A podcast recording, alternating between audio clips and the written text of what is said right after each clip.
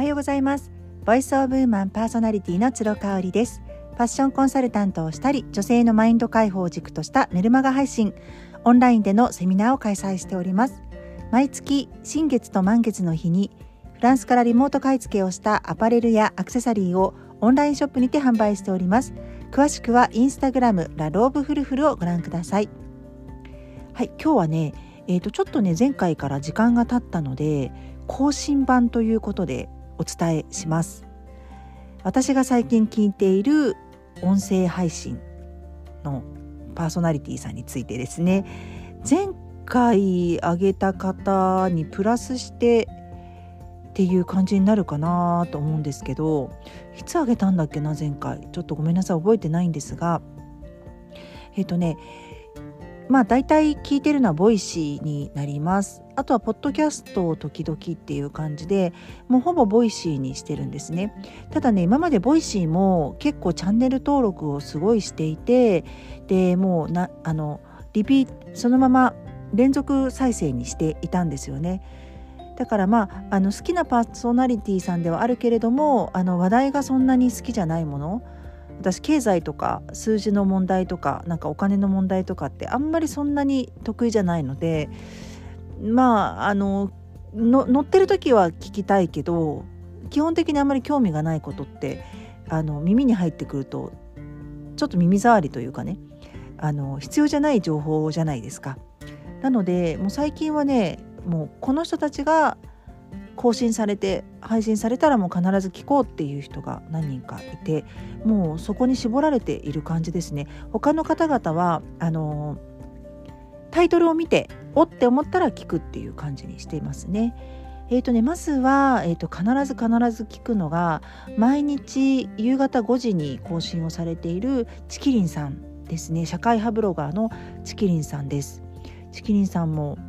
私全然知らなくってね、もともと音声配信で初めて知ったんですけど、すごい面白いですね。洞察力というか掘り下げ力というか、取り上げる題材も多岐にわたっていますしね。旅行が好きなので、ご旅行の微暴録的なことからちょっとディープなね社会情勢ネタとか、そういうのも全部取り上げられていて、本当に私勉強になってます。でチキリンさんの実は本も買っていて、読んでますね。文章もすごくわかりやすい。ただチキリンさん自体は今50代になられて、もう本をね書くのはしんどいというふうに再三おっしゃってますね。だからこうやってボイシーで毎日10分間サクッと取れるのがすごく気が楽だっていうふうに言ってますね。先日ボイシーフェスっていうねフェスティバルがありまして、音声の祭典っていうのかな。でそこでねチキリンさんと勝間和代さんがクロストークをされてたんですよね。これがまためちゃめちゃ面白かったんですよ。何が面白いってね、チキリンさんと勝間さんってもともと講演にされてるらしいんですけれども、そのね勝間さんからの話の引き出し方がすごく上手で、勝間さんもおそらくチキリンさんを信頼されているから、なんかねちょっとこう冷やかされたりとかからかわれても、もうなんか慣れてるっていう感じでね、すっごくテンポよくね聞けましたね。チキリンさんはなんかもうおばちゃんが2人で喋ってますみたいなことをおっしゃってましたけれども、いやー傾聴力も素晴らしいしね、やっぱりこうチキリンさんが話したいって思う人って、それなりに彼女なりにもうすごくリサーチをしているから、もう出てくる質問自体がもうすごい、その人聞かれたご本人もすごく喜ぶ質問をされてるんですよね。いやーこんなになんか自分のことをベンチマークしてもらえると嬉しくない人なんていないよなっていう感じでしたね。すごく面白かったです。でもう一人はこれもね毎朝ではないのかな、一応毎日更新はされてるんですけれども、ワーママハルさんですね。ハルさんもやっぱり面白いですね。着眼点が特に、子育ての話から、そのワーママとしての立場的なところすごく分かりやすく解説してくださるし、で彼女自身も健康志向がすごく高くってって膣ケアとかあとヨガとかに精通されてるというかね、そういうところに興味を持たれているので男性のリスナーの方もたくさんいらっしゃるみたいなんですけれども、やっぱりその女性に向けた話題が多いっていうのは聞いていて心地いいですね。自分に落とし込みやすいっていう感じですかね。あとはねミニマリストの綾島さんはタイトルによってはっていう感じなんですよね。綾島さんが更新されるのはだいたい夕方ぐらいなんですけど、ちょうどね忙しい時間帯で私があんまり聞けてない時もあるかなっていう感じがするんですけれども、先日からね私も整理収納をやっておりまして、もうゴミ袋が40袋ぐらい出たぐらいですね。もう断捨離に勤しんでおりましたので、ちょっとね興味ありますね、彼女の話の内容もですね。あとはね、男性でいうとカグシュン先生ですね。カグシュン先生は前もお話ししたかな、宮城の精神科医の先生ですね。でカグシュン先生もすっごく多岐にわたって面白い話をされていて、精神科医でいらっしゃりながらそのサブカル系にも詳しいし、漫画とかの話にもすごく詳しいし、私が知らない世界をこう面白おかしく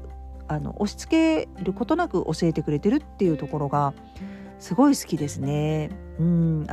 すごくファッショナブルでいらっしゃるのでね、ファッションもすごくお好きだしっていうところでいいですよね。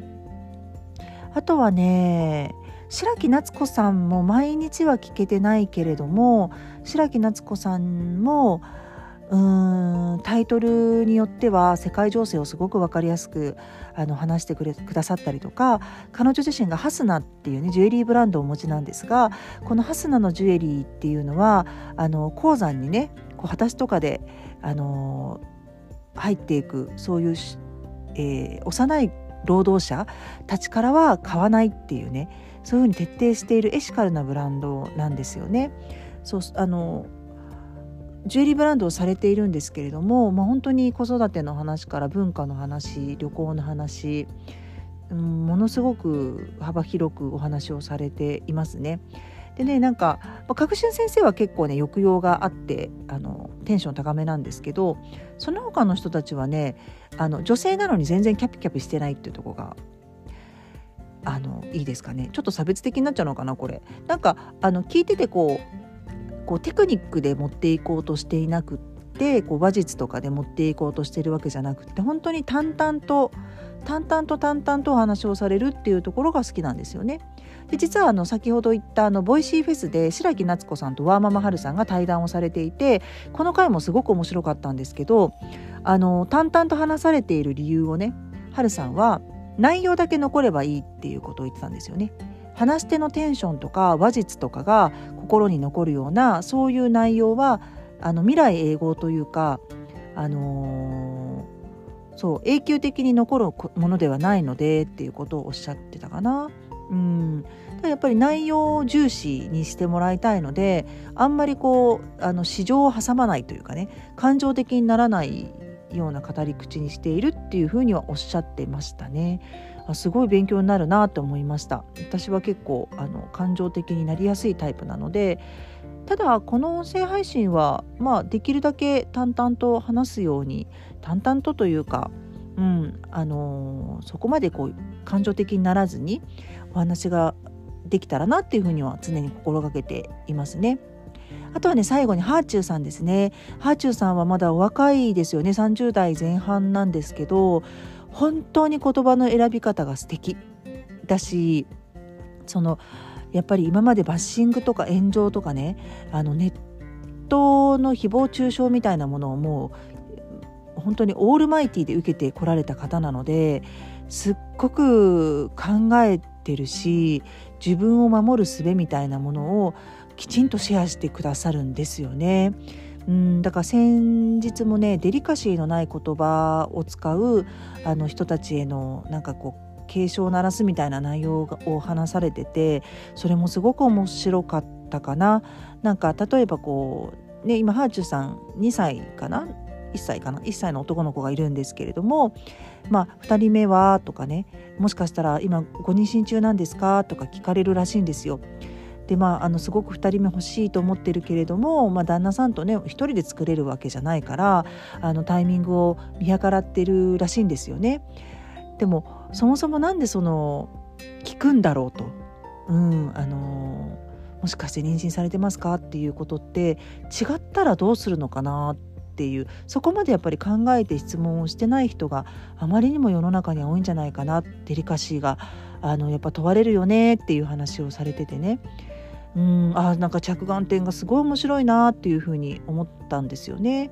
なので、まあ、旦那さんの職業もねすごく面白いし、私はインスタグラムも拝見してるんですけど、今ファッションにすごく興味があるみたいで、ファッションに関してもすごく自由に楽しそうにやられている、しね、お子さんもちびけんくんもすごい可愛いしっていうところで、半径5メートルの野望っていう